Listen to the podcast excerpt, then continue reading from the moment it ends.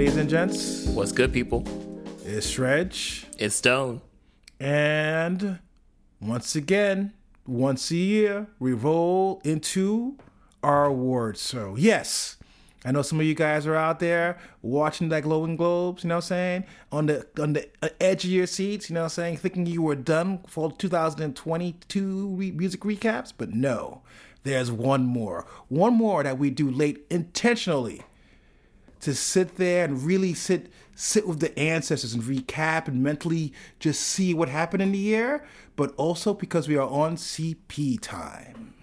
You know what, though? There are people who put out their recaps like early December. Bruh, I saw one November. I yeah. think Stereogum did November. Fuck I'm you. like, c- come on, fam. Don't get mad at us for doing ours in January. Get mad at the people like doing like October. You know what I'm saying? Nobody likes a fucking teacher's pet. You know what I'm saying? You can't have no real hot takes. Mad albums came out in November, no December, bruh. Come on, get out of here. You got a little scissor. Come on, man. Come on. Oh man, but yeah, we're we're back, man. We're back with this. Uh, you know, we're back with this wrap up list. The only one that matters. Like, like really, truly, like, I mean, the Stereogum one, I was like, who are the, uh, half of these artists? Yeah, I mean, look, this is well-researched. We have interns running around, you know what I'm saying, using using the highest levels of calculations, Excel spreadsheets everywhere. Right now, Redstone offices covered in printouts, you know what I'm saying, just I, doing the work. You know what's so funny? It, it's just, it's basically just ChatGPT. They generate the list for us, but we we have the, the printouts just so we can act like we're doing work. You know, work all smarter, did, not I, harder. All, all I said was dope music for the dudes, and then that that's that was my list for the heads. Oh man! All right, well let's get started. We're actually going to break this up in a few different ways, y'all. So we're not going to do like your standard top ten because that's that's out for twenty twenty-three. Everybody's doing that. Pitchfork, Stereogum. We don't do that. Let's talk about the albums that we like together. Also, yes. No particular order. You know yeah, what? No particular order. Ordering is a white man concept. Exactly. You know what I'm saying? Taken back from the slavery era. You know what I'm saying? It's just the idea of we're judging people, people's worth by numbers. Is that what we're doing? No. We're hating on a more eloquent personal level. Exactly. As opposed to arbitrary number numbers. All right, y'all. So so let, let's get started. Um, I, I'll kick it off with, with our joint albums. Uh, we have four, and uh, let's kick it off with the Queen, the it's Queen, King, Prince, choice. Princess. All very of them. Very hard choice. The Royal only, Estate. It, you know, the, Her the Majesty. The only one we recognize. The only the royal only we recognize. One. Salutes. You know, um, let's yeah, let's kick it off with Beyonce, Renaissance. Yeah, I mean, what can you say? I mean, you're gonna see this on a lot of top ten lists. I mean, we've, if I remember correctly, that podcast was a long one. It's about just waxing poetic. I mean, I think it's safe to say for me, and I think I said it last time when we actually reviewed the album. I don't think you're going to singularly find any of my top like five or even ten Beyonce songs on this album per se. But as far of a body of work, as far as a Beyonce album, this is by far my favorite. I think it's something where we kind of joke about concept albums. We kind of joke about bigger themes. I just think that, you know, this this album of this, like, you know, self-love with a heavy focus of, you know, Black queer lens, even though she's not necessarily queer, it's a it's an ode to, you know, people who kind of helped shape her, which she kind of, you know, rightfully acknowledged. I know there's some problematic things where people are like, well, you know, she's borrowing some from ballroom culture, she's doing X, Y, Z. But I think that, and it was kind of interesting to see the album rollout where she's, you know, dodging those accusations, giving credits to where the credit's due, showing up receipts, you know, trying to trying to fight Kelly Khalees on the low. But, you know, at the end of the day, what do we have? We have a fantastic dance slash house music album done by a Black woman, which calls back to the disco era, which calls back to the eighties, which calls back to the nineties, which stays fresh. And it's just a fantastically put together record. It's the kind of record where I think in R and B we haven't seen in a while where, number one, it's very upbeat. And number two is very club focused. And, you know, I think that the, the, the waves this record made, we're going to be hearing like variations of this for the next five years. And I am not fucking like unhappy about it at all by the end of the day. Yeah, no, definitely. And, and you know, it's, it's just really interesting because it's, it's, it's Beyonce kind of taking a lot of the things that have been happening in music. Um, you know, house music is, is kind of coming back. There's outside Beyonce and Drake, you know, you had Megan Thee Stallion, you had like other people kind of rapping over house beats. So like that whole era is kind of coming back. Um, and, you know, I, I think Beyonce just like added her own flair to it. Um, and made it pop, made it hot, made it like, you know, this massive kind of album like he always does. And I, I think that's, there's a testament to that. Uh, not a lot of people can kind of do that and, and do it in a way um, that still feels authentic. And Beyonce, you know, has been able to do that, which is just really interesting. And she's been able to kind of say, you know, like pop music, I'm a pop star, but I'm going to be in my own lane. I'm not going to try to emulate, you know, what, whatever. I'm not going to try to do like, I'm not going to like try to like partner with like a K-pop act or something like that. Like I'm going to do my thing. This is what interests me, and I'm going to do it at a very high level. And I think she she accomplished that. And I think like I think you're right. Not a lot of albums, not a lot of tracks here that are kind of like, oh man, this is like going to be like my Beyonce album that. You know, like, you know, you're like, it's just like everywhere. But there's tracks that I just hear, just like, you know, when I'm like shopping at Target and I'm like bouncing my head. I was like, oh, it's Virgo's Groove. You know, it's like, there's just like a lot of Alien, tracks that. Superstar, yeah. Yeah, yeah. That I think like, you know, it might take a little bit of time for people to kind of like grasp onto. But I think you're right. Like, I, I think it's going to be, there's going to be some long lasting tracks here just because it's, it's great music, you know, it's, it's, it's really nice. Like outdoor club summer music, you know. So I think it's definitely going to be a, a kind of a sleeper hit, and I think some of these tracks are definitely going to resonate from for years to come. Yeah, absolutely. I think you're gonna you're gonna hear this album again, like it just dropped when it gets a little bit warmer. It's just kind of like she just made a classic album. Um, I'll do the next one. Um, there's these two guys from England, Thom Yorke, Johnny Greenwood. You know, kind of guitarists. You know, multi-instrumentalists. You know. Their other band is on hiatus, so they decided to kind of start a new band called The Smile. The reason why I bring it up this way is because I've seen them dudes play Tiny Music. I've seen them do K P X P online. You know, it's you've got these these musicians who are literally in the Rock and Roll Hall of Fame, who I think we could clearly say, as far as rock music is concerned, the most critically acclaimed rock band of our generation. And they basically brought it back to the fucking garage, back to the garage days where it's just them, their instruments. You know, no real experimentation for capital E, which is usually expected in their main gig as Radiohead. They're just pumping out the jams. And, and I think what's kind of cool about this is the idea of where, and, you know, in the pandemic too, I think, we all kind of had to figure out what we like doing. You know, things could going back to the basics in a lot of different ways, trying to find the core. And it's kind of fascinating to kind of watch these musicians who they definitely should be. And, and sorry, I got to throw out some, some bars and some shots, you know, in the Dave Grohl era where they kind of, you know, just doing music with like gospel bands for the, for the fuck of it. Or, you know, like, you know, there's a certain path as a rock musician where you kind of realize you've lost the kids and you kind of do something else to kind of pay the bills and remix it. Maybe now I'm doing, you know, old fucking country standards. Maybe I'm doing remixes of, you know, an orchestra, shout to Metallica, you know, but instead it is kind of, they're like, yo, we're going to go out here and compete with you indie fucks who, who, who are in your bag. We, we can, we can go out here and we can tour, we can play. We're going to, we're going to bring it to fucking that level. And that's what's kind of fascinating. At the same time, you still have the music here that we're known for. It's still hauntingly beautiful. It's still deceptively complex in songwriting and musicianship. And it's just really well-made music. And it's kind of cool seeing, like, you know, a good rock album, all things considered, for a genre which is definitely has its highs and lows. It's nice hearing, like, you know, not the same cliched, you know, electrified guitar and drums. You just have these really two dope dudes kind of bringing it back to the essence of rock music, and they kind of murdered it. So, you know, shouts to them. Yeah, no, definitely. And and I think, you know, you're you're right when you say that rock, rock, you know, rock has been dead, I, I would say, and definitely almost as dead creatively too, I think, for the past like decade or so. Um, and, you know, like Thom Yorke could be go the Dave Grohl route I like Dave Grohl. Respect to Dave Grohl. He's still out in these streets, you know. Um, but, you know, they, they yeah, they, they decided to kind of go back to that formula that made them great. And I think Radiohead is still one of the most unique rock bands, I think, like, out there for sure.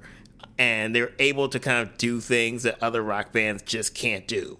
Like, they just not, like, nobody's going to have a Thom Yorke voice. The melodies, um, just like the the way that they're crafting their lyrics, like the way that they're creating moods, um, they're just not going to, like, I don't know. It's just like, it's just not going to happen. And I just, like, re- remember listening to the album, uh, the track Panavision on this album, and just being like, whoa, like, this is, I mean, this takes me back to those times when I was, like, huge into Radiohead. When I was, you know, I was like, oh, man, like, th- that, it just kind of that rush of nostalgia. And they were just able to kind of come back and do it, again, like, at, at a high level. And to be honest, like, I, I like their solo albums I've not been a huge fan of. Um, Thom Yorke's solo albums, I, I think, have been a little bit hit or miss for me. But, you know, even with his, this being not being the full band, I think there's enough there that it just kind of felt like um, this this Radiohead reunion or this Radiohead album that we've been missing for the past few years. Um, and you can kind of tell that even if, say, like, apart, they're doing their own thing and they're playing around with other things. Like, once they kind of get together, or at least like like him and Johnny get together, Um, there's enough there that they can structure it um, and make it that same foundation of Radiohead sounds while kind of playing with some new things. So um, shouts to them. All right. So we're going to keep it moving with our our, our joint albums uh, that we liked in twenty twenty-two. Um, Smino, Love for Rent. So this album, I think, is, you know... I'm trying to remember this album versus the Saba album. I'm getting both confused, but um, I'm going to kick it to you right now because uh, no, I'll, I'll say it. I think with, with Smino, what, what's shocking for me is the fact of where and where I think this album is kind of similar to Saba, right? So, you know, Saba came out a couple of, at least came on our radar, I should say, a couple of years ago with an album about mourning after his, like, really close collaborator, I think it was his cousin, died. Um, I think what kind of struck me about that album was the fact of where it conveyed a mood. And even though it was doing a lot of hip-hop stuff, quote-unquote, um, it kind of veered into little things that almost felt like bluesy and R and B. Not in sounds, but definitely in theme.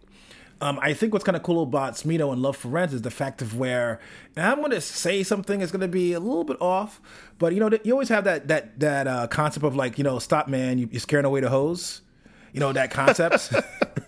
and, yeah. and the thing is, I would make an argument, even a lot of the indie rap resurgence, even though they're showing a more of a feminine side, even though they're showing more emotionality, I think there's certain things there that kind of still kind of bubble up to the surface.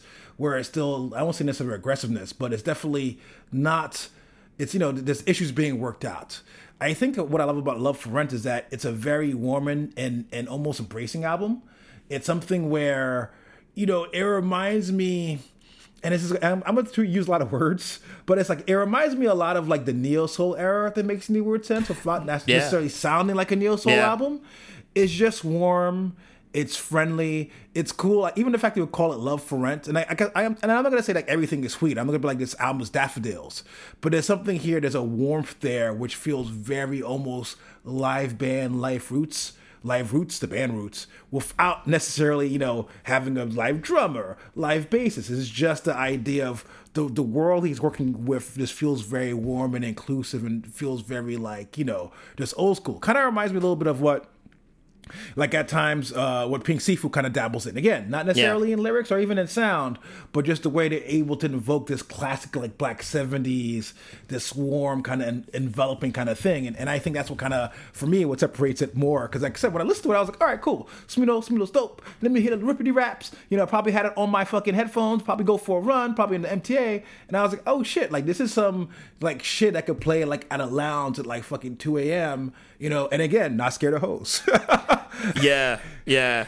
I mean, and that's and that's the thing too. I mean, um, like like you have like ninety Proof, which I think is like the single, you know, yes. uh, with J. Cole, which I you know like solid hip hop album. Pro Freak with Doechii, Doechii like goes off. Uh, Fat Man's like just like a crazy combination there. Um, yeah, but, but I think you're right. It's like this really interesting, organic combination of like really great production that is definitely rooted more in R and B, soul, et cetera. But then also too, like there's this kind of like, like yeah, like even like the lyrics, like it just sounds more like a like a a soundtrack to a movie in a weird way. Um, that's really interesting. Um, with some of the interludes as well. And I think also too, it's just like this. It's it's a very lush, almost R and B filled album, which I guess you can't like. Some hip hop dudes like might like say like stick to rapping, but like the fact that I think he's kind of playing around with some stuff and having like you know Lucky Day on there, Raven Lynae on there, I think it's really interesting.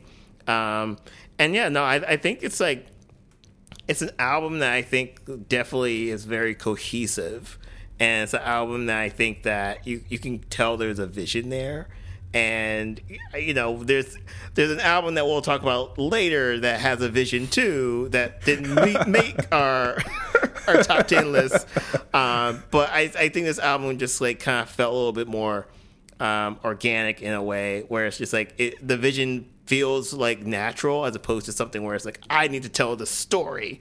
You agreed, know? agreed. Um, so, yeah, no, def- definitely uh, shouts shouts to Smino. Um, you know, I definitely lo- enjoyed this album, played it a lot.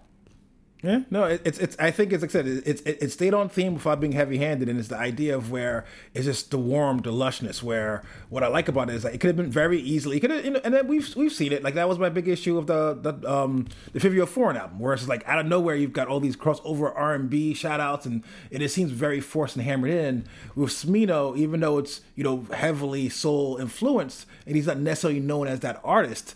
It's still blended in seamlessly. So it just found like another, you know, to quote the Wu-Tang, another, another, another chamber of the, of he's able to kind of bring to the table. So I, so I loved it a lot. Um, I will do the next band. This is a band that we don't really talk about here. It's a new band, you know, it's a band that, uh, yeah, it's, it's, it's these, hopefully these guys will one day make it. It's, uh, some mysterious bands. Um, we kind of have an idea of who are some of the members. They're a band called Sault from the U K, and, uh, hopefully they make it in the industry. Well, that's the thing. Like, I, I still feel like they are unknown. It, like I still am telling people about this band. It's, yes. It's almost three years later, and I think it is the fact that they're mysterious, unknown. There's no kind of like brand. I mean, there's branding, but there's no like photos of them. We kind of know who they are, but we don't really know. Um, could just be all A I, you know. Um, Dang, that's terrifying, but quite possible. but uh, but no, I mean, it's, it's definitely a band that we've talked about probably way too much on the show. But again, like they come out and they just drop stuff randomly. Those, like, I think they said like, "Hey, we're going to drop something this weekend," and it ended up being like five albums, like five gigs worth of music, just out of the blue. And you're just kind of like, what the hell? And then out of those five gigs, I mean, I, mean, I feel like there's so many quality gems here.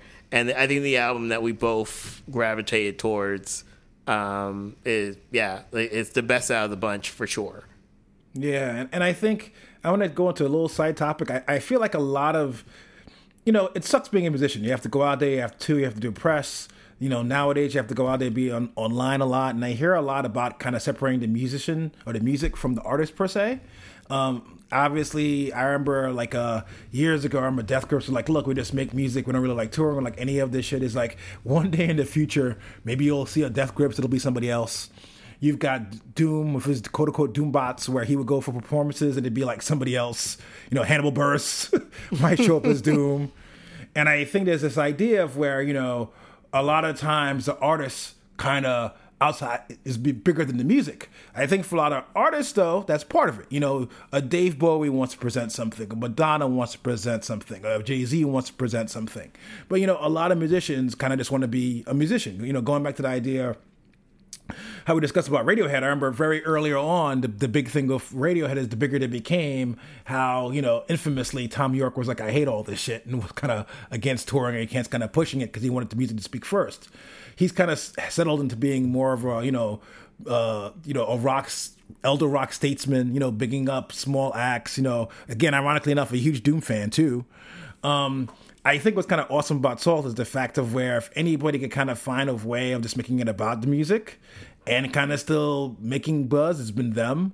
You know, even though we kind of know Cleo Soul, we kind of know the producer, we kind of know the names, for the most part, all they do is sit out and, and drop gems and let the music speak for itself. And, and I think what's kind of cool about it is that, you know, going back to me and Stone's fandom, you know, it's just, it builds a weird connection to the audience where I, I can't even say weird, but it builds a unique connection to the audience, which I think in this era of streaming, I think in this era of just like YouTube things kind of recommending to you feels a little bit more intimate, even though we don't know who the fuck they are. Yeah, no, definitely. And I think this album is really interesting too, just because it, it's basically, it's, it's a, it's a, it's a religious album, you know? And I think it's a religious album that, you know, does Donda and Donda two way better, right? You know, it's kind of like spiritual themes, you know, themes around like religion, God, uh, et cetera, but just done in the Sault style. And it's like, I, I don't know if they're even religious. I just felt like they're like, oh, this is a challenge. Yeah. You know? Um, but no, I, I think it's just like uh, incredible. I, I just love the, the like, their like what they bring to the table is it's hard to describe. Um, it's definitely, you know, it's like every music has the same notes and chords and, and structure, but they, they find a way to kind of always con- kind of reinvent the wheel. And I mean, this is after like ten albums, uh, the, the, more than ten albums, and it, it just feels like they have done more than a lot of people like put out more albums than a lot of people have done in their careers. Yeah.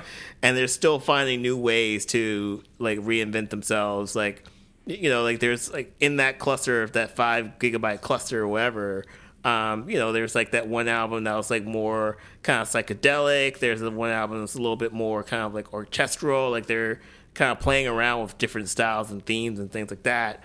Um, and it seems like they're just having fun, which is, which is kind of like, I think a lot of musicians just want to do, like you said, like they just want to play.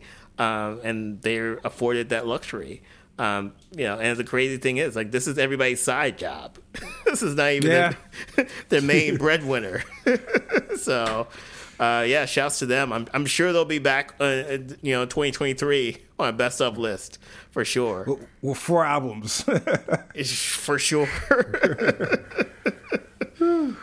All right, I think now, now we go into the individual choices. These are the choices that we went back to our own lab, separate labs and caves somewhere to debate on.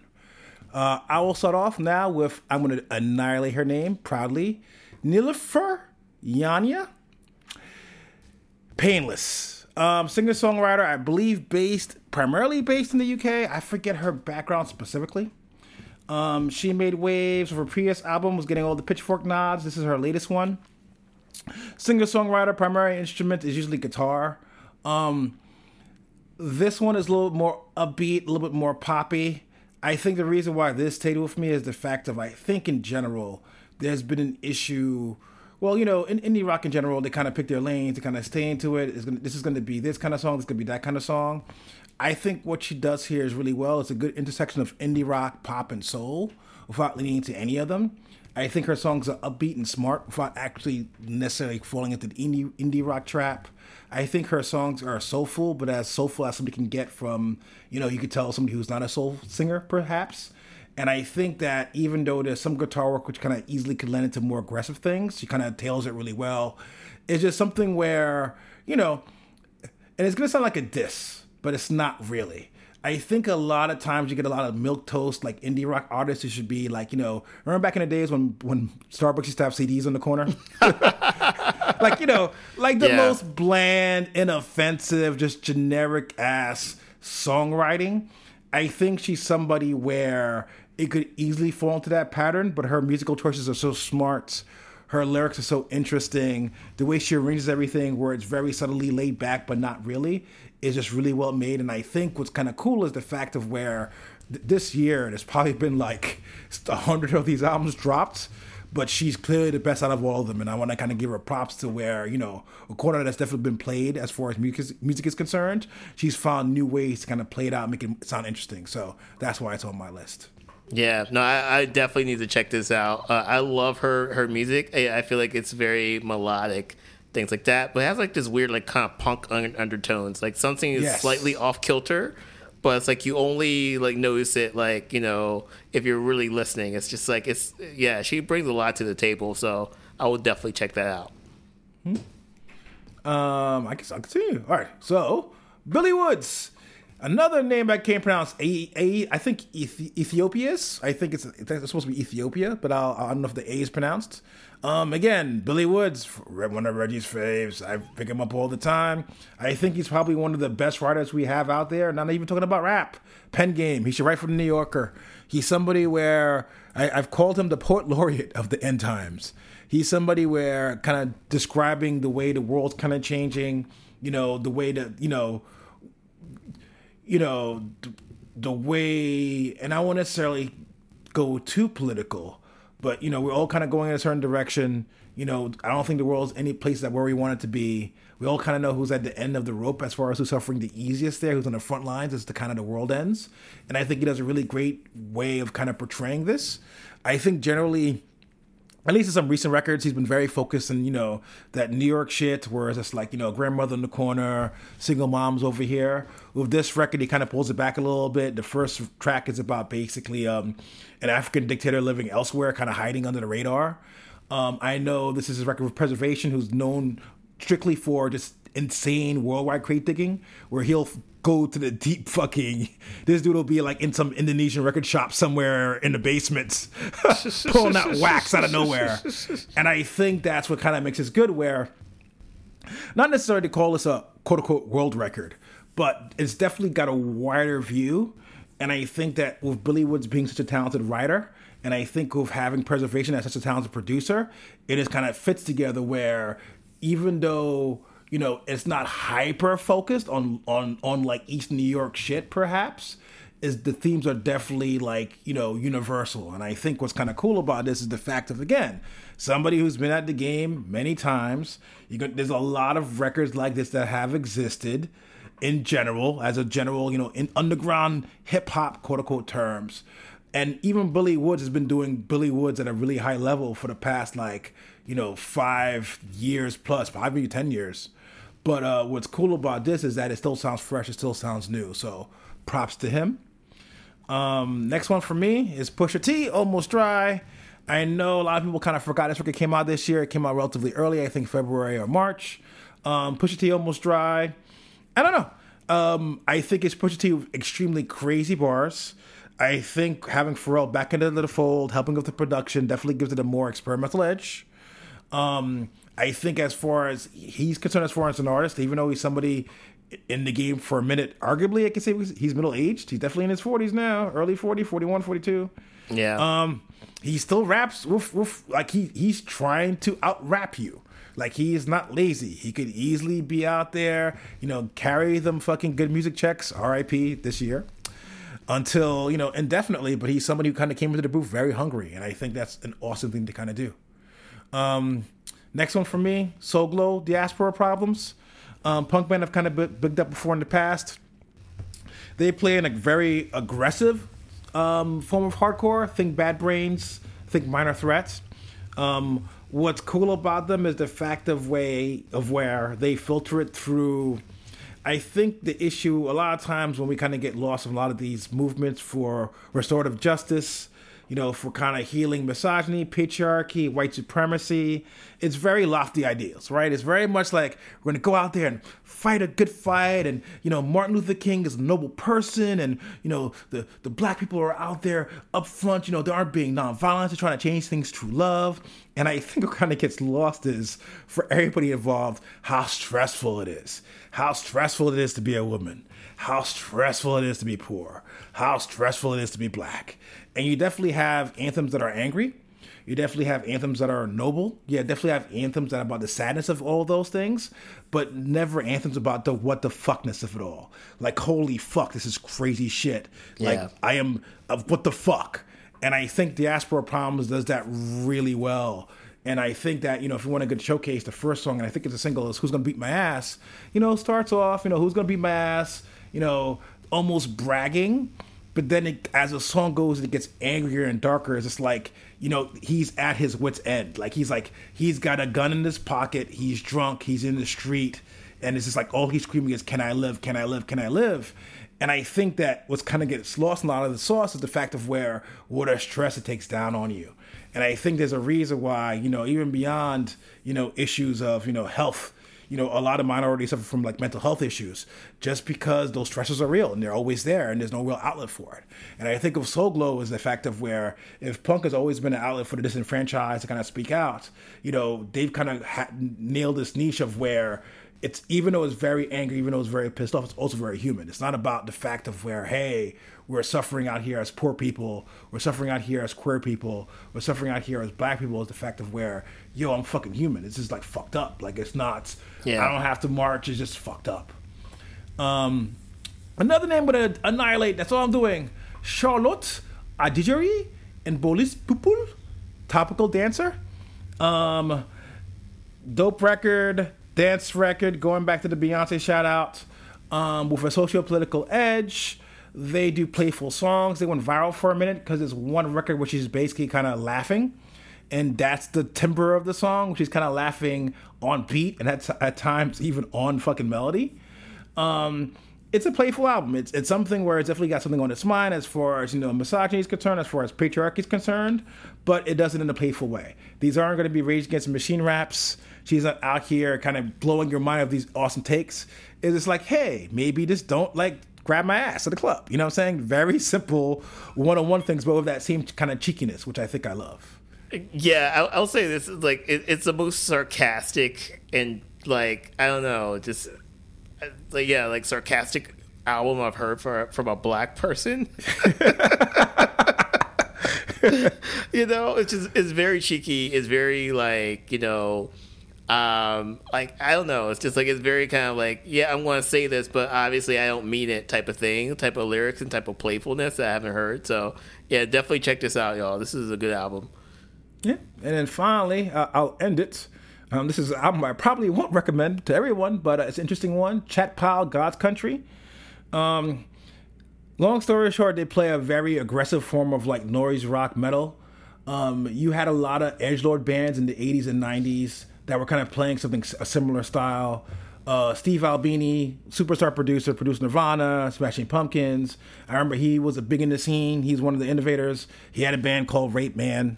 You know, it's something where it's always been because this because the music is so ugly. You know, you had all these young kind of teens kind of playing this kind of aggressive music and kind of being very puerile, very misogynistic, even though they didn't mean it to at times, because even he's apologized for some of those records. And it's kind of blended into like a, a ugly kind of moss, which is fine. You know, sometimes you need ugly ass shit. You know, there's a reason why, you know, you have some shoot 'em up, bang bang shit in hip hop. There's a reason why you've got, you know, a band like Undeath talking about human human chandeliers and death metal. Um, what I think find fascinating about Chat Pile is the fact of where by the older minutes, they've been in the music game for a very long time. They've been playing mus- musicians for like, you know, they're definitely in the late thirties. They're like, we, we're, we're not new to this. We're true to this. We had a lot of different type of bands. And what's kind of cool about this record is the fact that they kind of take that same kind of ugly music idea, this this mishmash of like fucked up corn from the nineties to like Godflesh of the eighties, and kind of make it very socio-political. You know, they've got songs that are just literally called Why. It's like, why are they homeless? Like, why? And it's just him kind of repeating that phrase over and over again. It's just like, I wouldn't want to live in the street. And it's just like almost like a mantra. But while that's happening, you just have this this vicious, just just like spitting in your face, kind of this metal sludge in the background. And I, I think what's kind of cool about it is the fact of where, in general, going back to Soul Glow, it's very easy to make angry music that's just angry. You know, yeah. We're all angry, particularly the youth. It's very easy to make angry music, particularly if you're a white male, because that's what you're sold. Very, very, you know, Fight Club, very this, very that. It's, it's a very easy outlet. It's a very fun outlet. We've all, not we've all, but, you know, you see kids at moshing just going nuts. It's fun. I'm not going to say that. But I think what's kind of cool is the fact that even they kind of recognize, like, yo, the world's fucked up.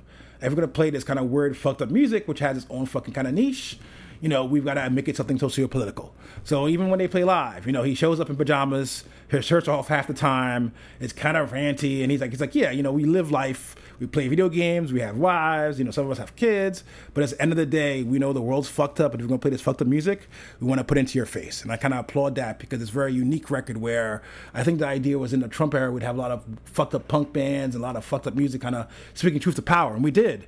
And I think it's kind of as a lineage of that kind of like line of where it's like, yo, shit is not sweet. And you motherfuckers need to kind of look into the, into the swarm and kind of deal with the fact of where you really can't hide anymore. It's it, it's right here. The zombies are at the gates. You know what I'm saying? And I and that's why yeah. I love this record. God, Chat Pals, God Country. Word. All right. That that's dope. Like I, I, I always feel like you you bring uh, such a variety of albums to the table, Reg. Because I, I have because I have no life and all I do is listen to music, Stone. Like like I, I you know. My problem is the algorithm is like recommending me the same five albums, and I'm never gonna get a Chat Pal. I'm never gonna like they they know like they, like they're never gonna give me a Soul Glow, you know. But the algorithm hooked me up. I was listening to some Antifa, Scottish Antifa, black metal, spoken word punk this weekend. Shouts to Action Sphere. Hostile Architecture was the name of the album. I mean, the algorithm. Once in a blue moon, the, the robot's on something like, let me give him some. I know he's black, but let me give him something that's not just nigger shit. You know, I, I wish I got that, dude. My, my algorithm is like, you're black. You want hip hop and R and B all the time. You know. Um, but speaking of algorithm, this is definitely an artist. Um, I'm going to go to my list. Um, this is definitely an artist that um, I found, I believe, through the algorithm. And Spotify, for some reason, continues to play her music anytime I press play. I think I'm listening to something else, and it's like they're always going to throw Yaya Bay in there. So nice. I have to be the top like one percent of her listeners. Um, but I've already talked about this album way too much. But so you know it's on the, on the top ten. Um, Yaya Bay, Remember Your North Star. Um, definitely my favorite R and B album of the year, like hands down. Um, production is insane. Uh, the lyricism, like the you know the atmosphere of this album is great. Um, I definitely feel like it is an, an overlooked album, and I definitely feel like it's something where I feel like this artist is about to blow up. Probably uh, like you know this is her second album, maybe the third third album. People will start catching on. Um, I I mean, there's not much else I can say other than to, to really listen to this album. It's great, great R and B, great production. Um, I, I they need. She needs to pay me now. I feel like I'm, I'm P R, you know, if I want to say some more. Uh, but no, check it out for sure. Uh, my next album, uh, which I'm surprised is not on your your list, Reg. Mm-hmm. Nas, King's Disease three. You can't give him the flowers early. You got you got to have him work up. Got to set a line. It's definitely a comeback, though. uh, yeah, this is probably my favorite hip-hop album of the year for sure. Um it just feels like I was not checking for this in a way that you know you know because like you know a Nas album dropping, you know it's generally a, a huge thing in the hip-hop world, especially for old heads. But you know King's Disease one was good. I think two was a little eh uh and I think based off of that I'm kind of like, well, maybe Nas is going into his Jay-Z phase. You know, like, you know, kind of like he'll put out some stuff, but it's, it's not going to be fire. Maintain the brand, baby. You know? Maintain the brand. uh, having that said, um, maybe Nas, like, listen to me and, like, all his other haters. And, like, the fire in this album, I think, is just incredible. I think, you know, just, like, the way that he comes and he comes and he's bringing in one hundred ten. Um, I've I've not really heard that from a hip hop artist in a long time, and, and I feel like I, a lot of hip hop, you know, not to diss it, is very much like kind of your, you know, a lot of the hip hop I listen, listen to your Sabas and things like that. It's definitely like kind of like laid back Kendrick Lamar model, and maybe I'll have a track where I'll do like, you know, I'll I'll go to a hundred, but this album I think it's, it's all like just fierce fierceness that I haven't seen in, in a hip hop artist in a long time, so. Um, it's just like good to hear, and again, like, I'm happy that it's like Nas doing this. I'm happy it's, that it's one of the greats kind of coming back and reclaiming the throne. So, um, yeah, that's that's definitely my favorite hip hop album of the year for sure. Um, yeah, no, it's out of all the elders, like, you know, going back to the idea of a Jay-Z, he's somebody where he's reinventing himself in a way where, to be honest with you, I thought Drake would have done already. Yeah, yeah.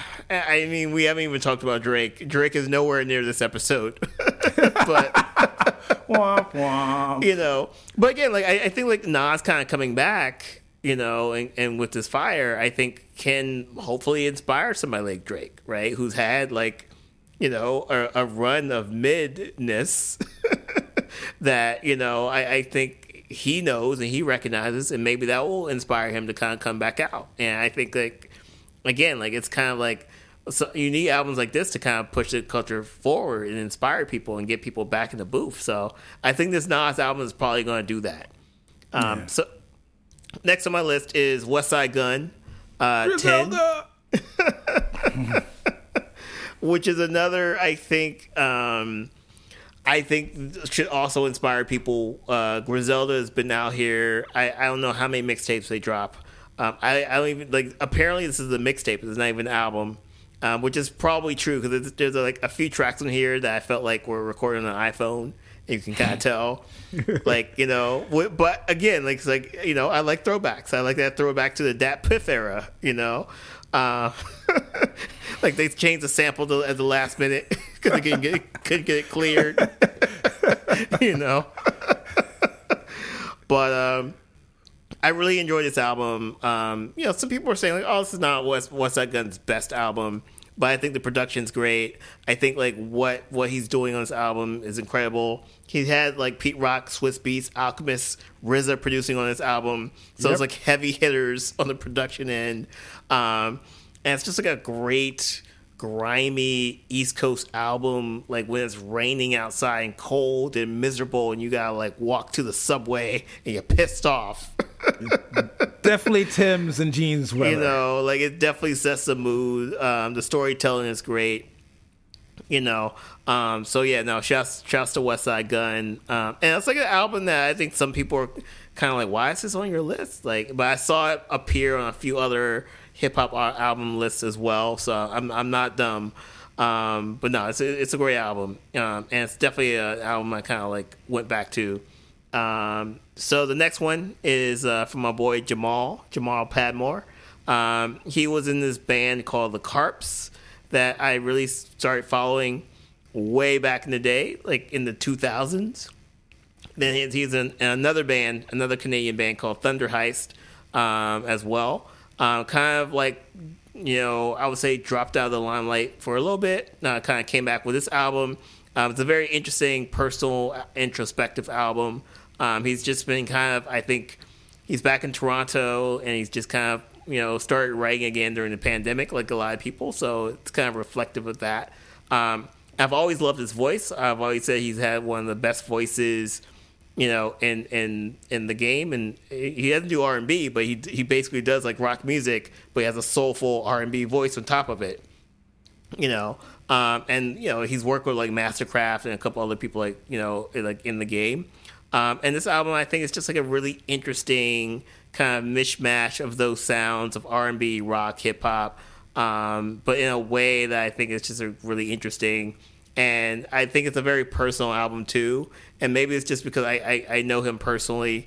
Um, you know, I kind of can resonate with some of the lyrics and things like that. So um, yeah, that that that definitely got a lot of spins um, for me, and that made my top ten. Uh, so yeah, keeping it moving. Saba. A Few Good Things mixed up with the Smino album, but I think they're both complementary. I think like yes. Both of these albums uh, play off of, of each other. They kind of have the same vibe. They kind of have the same kind of like uh, atmosphere that they're creating. Um, you know, I, I think the Saba album. I think Saba is, I will say, a better lyricist. I think that you know from a lyrical perspective, I think Saba's been one of my favorite uh, emerging rappers for a long time. Um, but yeah, I, I think it's definitely something where you can kind of tell. It doesn't seem like they're made in the same studio, but you kind of tell like they're they're kind of going for the same vibe. Um, I would say this album, like Few Good Things with Black Thought, um, is great. Aaron Allen Kane's on this album, which I love. Like, just great vocalist. If you ever need somebody to sing the hook, Aaron's got you. Um, you know, also from Chicago. Um, you know, like I, I just think that um, like, and Spino's on this album too, which is which is actually kind of funny. Um, so, uh, but no, it's, it's it's a great album. Um, definitely in terms of just like the way that he's like, you know, kind of morphing into like, you know, the sound and the way he's kind of continuing to evolve is, is, is really fascinating to me. Um, so definitely check that out. And last on my list, uh, we have Denzel Curry, which, uh, yeah, I was actually, I was telling Reg before this, it's just like, this album felt like I couldn't figure out what my, my, my number ten would be. And it's almost like a wild card playoff game where this album kind of won by one point, because I was not expecting this to be in my top ten. But one of the things I like about my top ten is that it's not really based on quote unquote quality per se. It's, it's based on how many times have I played this album? How many times have I gone back to this album? You know, of all the things I do every day, you know, I'm working, you know, like I'm doing like all this house shit, like things like that. Like, if I can come back to your album, like, a few times, then you're doing something. Uh, and this album, I think, is just, like, really impressive from a production level. Um, you know, working with, like, Glasper and um, a couple other guys on there. But then also, too, it's like, Denzel Curry is just, like, a very interesting uh, M C. Where I think, and I'm not saying he's the best M C, but he's always kind of, like, he's fallen into this kind of, like, really interesting kind of like um, boom bap hip hop lane, which I was not expecting him to do. And he's just killing these beats, and he's just working with great producers. And he's, you know, he's working, you know, with Saul Williams, and he's doing an album that you expect like a Saba or a Smino or a Kendrick to do. But, you know, I think we all thought he was like a SoundCloud dude. You know, SoundCloud extension, just just aggro beats and screaming. Yeah, yeah. So it's just like really interesting to kind of see him kind of like level up and step his game up and kind of try new things. And, you know, there's some like loosies on that he did with Glasper too that I'm just kind of like, man, like this this guy can really. I, I think the fact that he does kind of have this kind of aggro kind of tone over these kind of laid back beats is such a really interesting combination.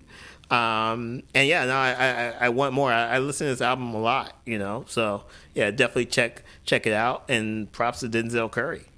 Yeah, no, for, it's, for me, it's the same thing. It's, I, who would have thought that he'd be the one to kind of, you know, and no diss to him, it's just the fact of that kind of, when they first came out with the SoundCloud rappers, Raider Clan, everybody else, it was always a really heavy punk vibe, simple, aggro, hip hop to its essence form.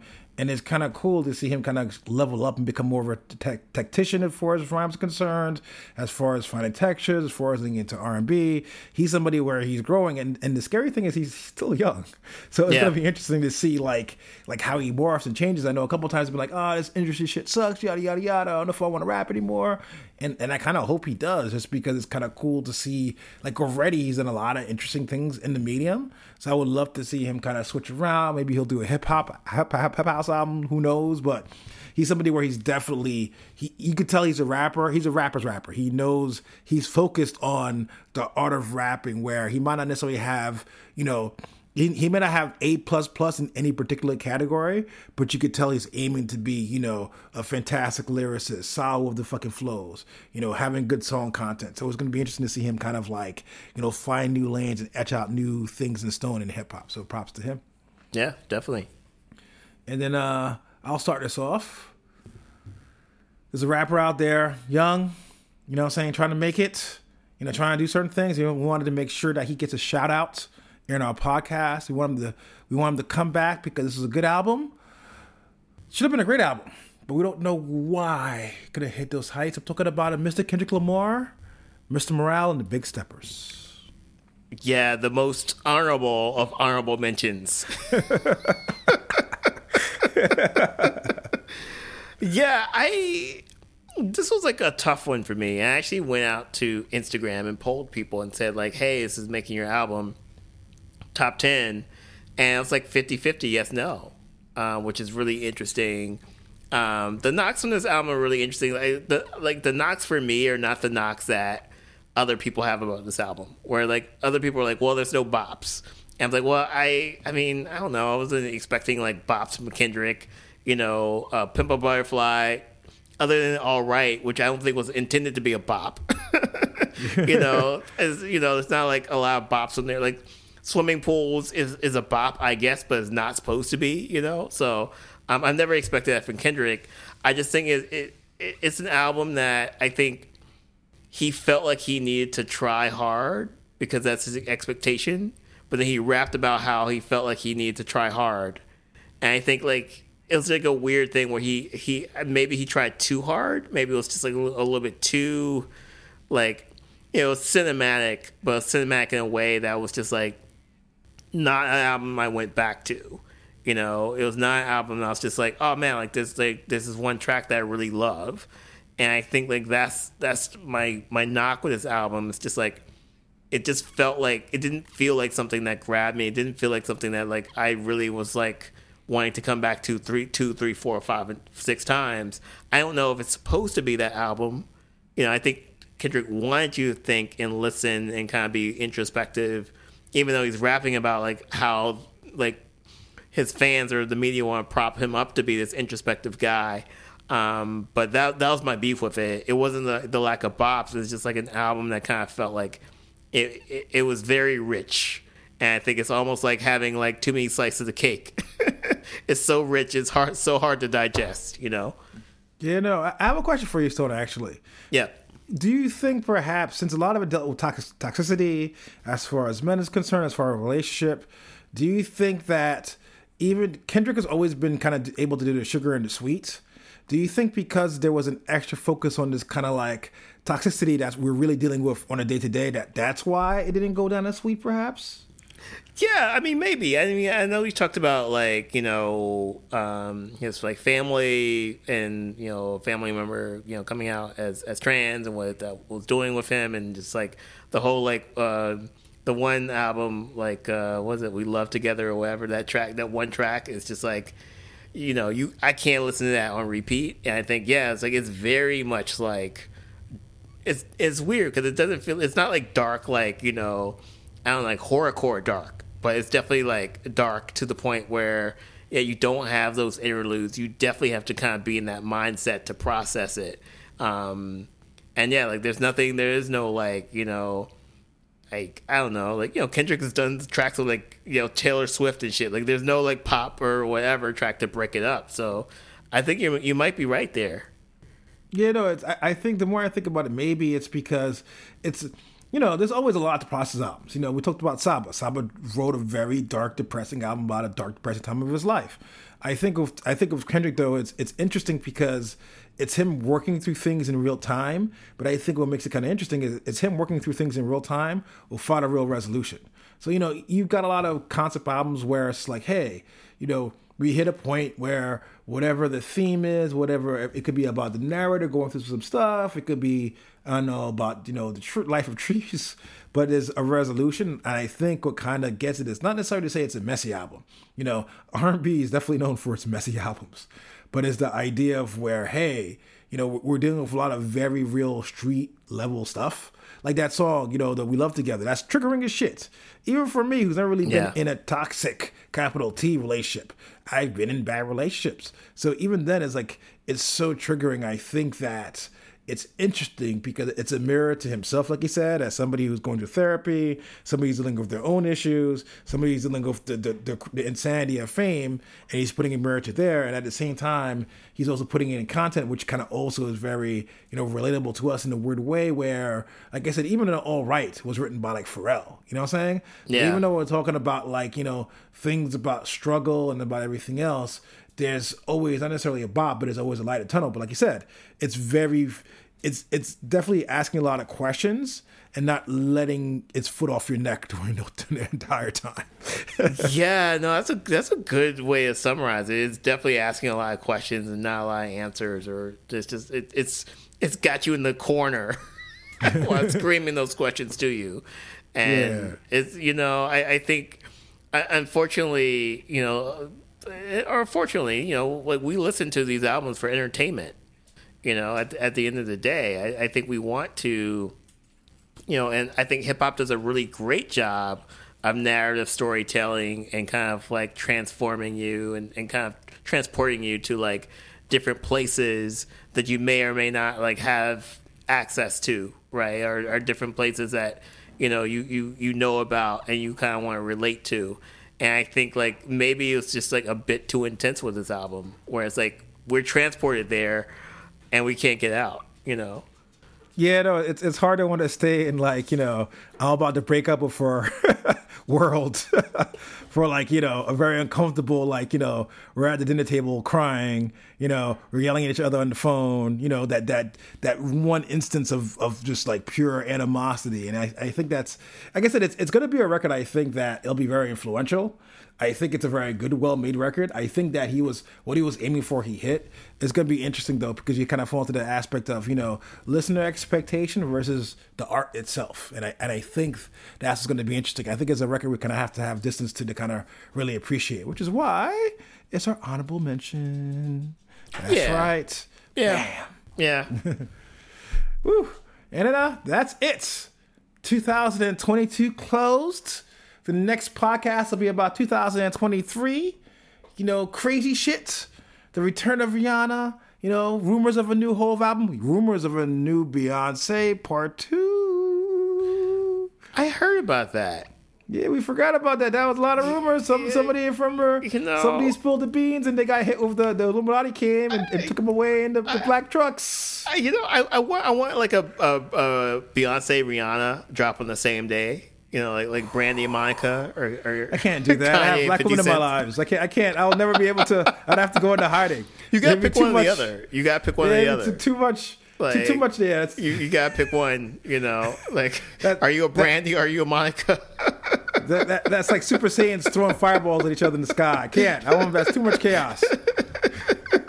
They need to bring that back, though. I'll I'll be there for it. I'll be there for it. Shit, I was gonna say the last time, but look, maybe maybe that's Kanye's origin story. That was the last time, you know, Kanye versus fucking fifty cent. That was the last time I could think of. The last time we had the the two drops. Yeah, who will outsell? Yeah, maybe that's how. Maybe that's where the world broke. There was a portal opened up during those sales. the, the, the sad thing is, like, we're so divided as a world. Like, I could see, like, the you know, like like if that happened. Like the, the Kanye people storming like the offices of like, I don't know, Universal or whatever, when, when like maybe Kanye gets outsold and now it's just gonna be like a fucking, you know, like January sixth of music fans. I can I can see that, but sadly, you know, like they stormed but, the music label offices. But, I, but here's the problem though. I, I think that, you know, back in the days, you know, it, it was cool. I, I think now, like, what rapper do you deal with? If you can't do that at Westside Gunn, you, you'll get shot. There'll be a lot of shootings. It'll be like Kanye stands, go to Buffalo, massacre. True. But again, like, everybody also has guns. So, you know, uh, this is going in a different direction. Actually, we're talking about he who would not be should, should not be named. But I guess we're making fun, so that's well, fine. Welcome to twenty twenty-three, y'all. Already, more of the same. More, more of the same. But as usual, we love y'all. It's been another year. Thanks you for listening. Thank you for standing by us. Thank you for standing by yourselves. We fucking made it. We're still fucking alive. We're still breathing. We're still talking shit. Hug motherfuckers you love. Middle finger to the ones you hate. And see y'all next time. Peace. Peace.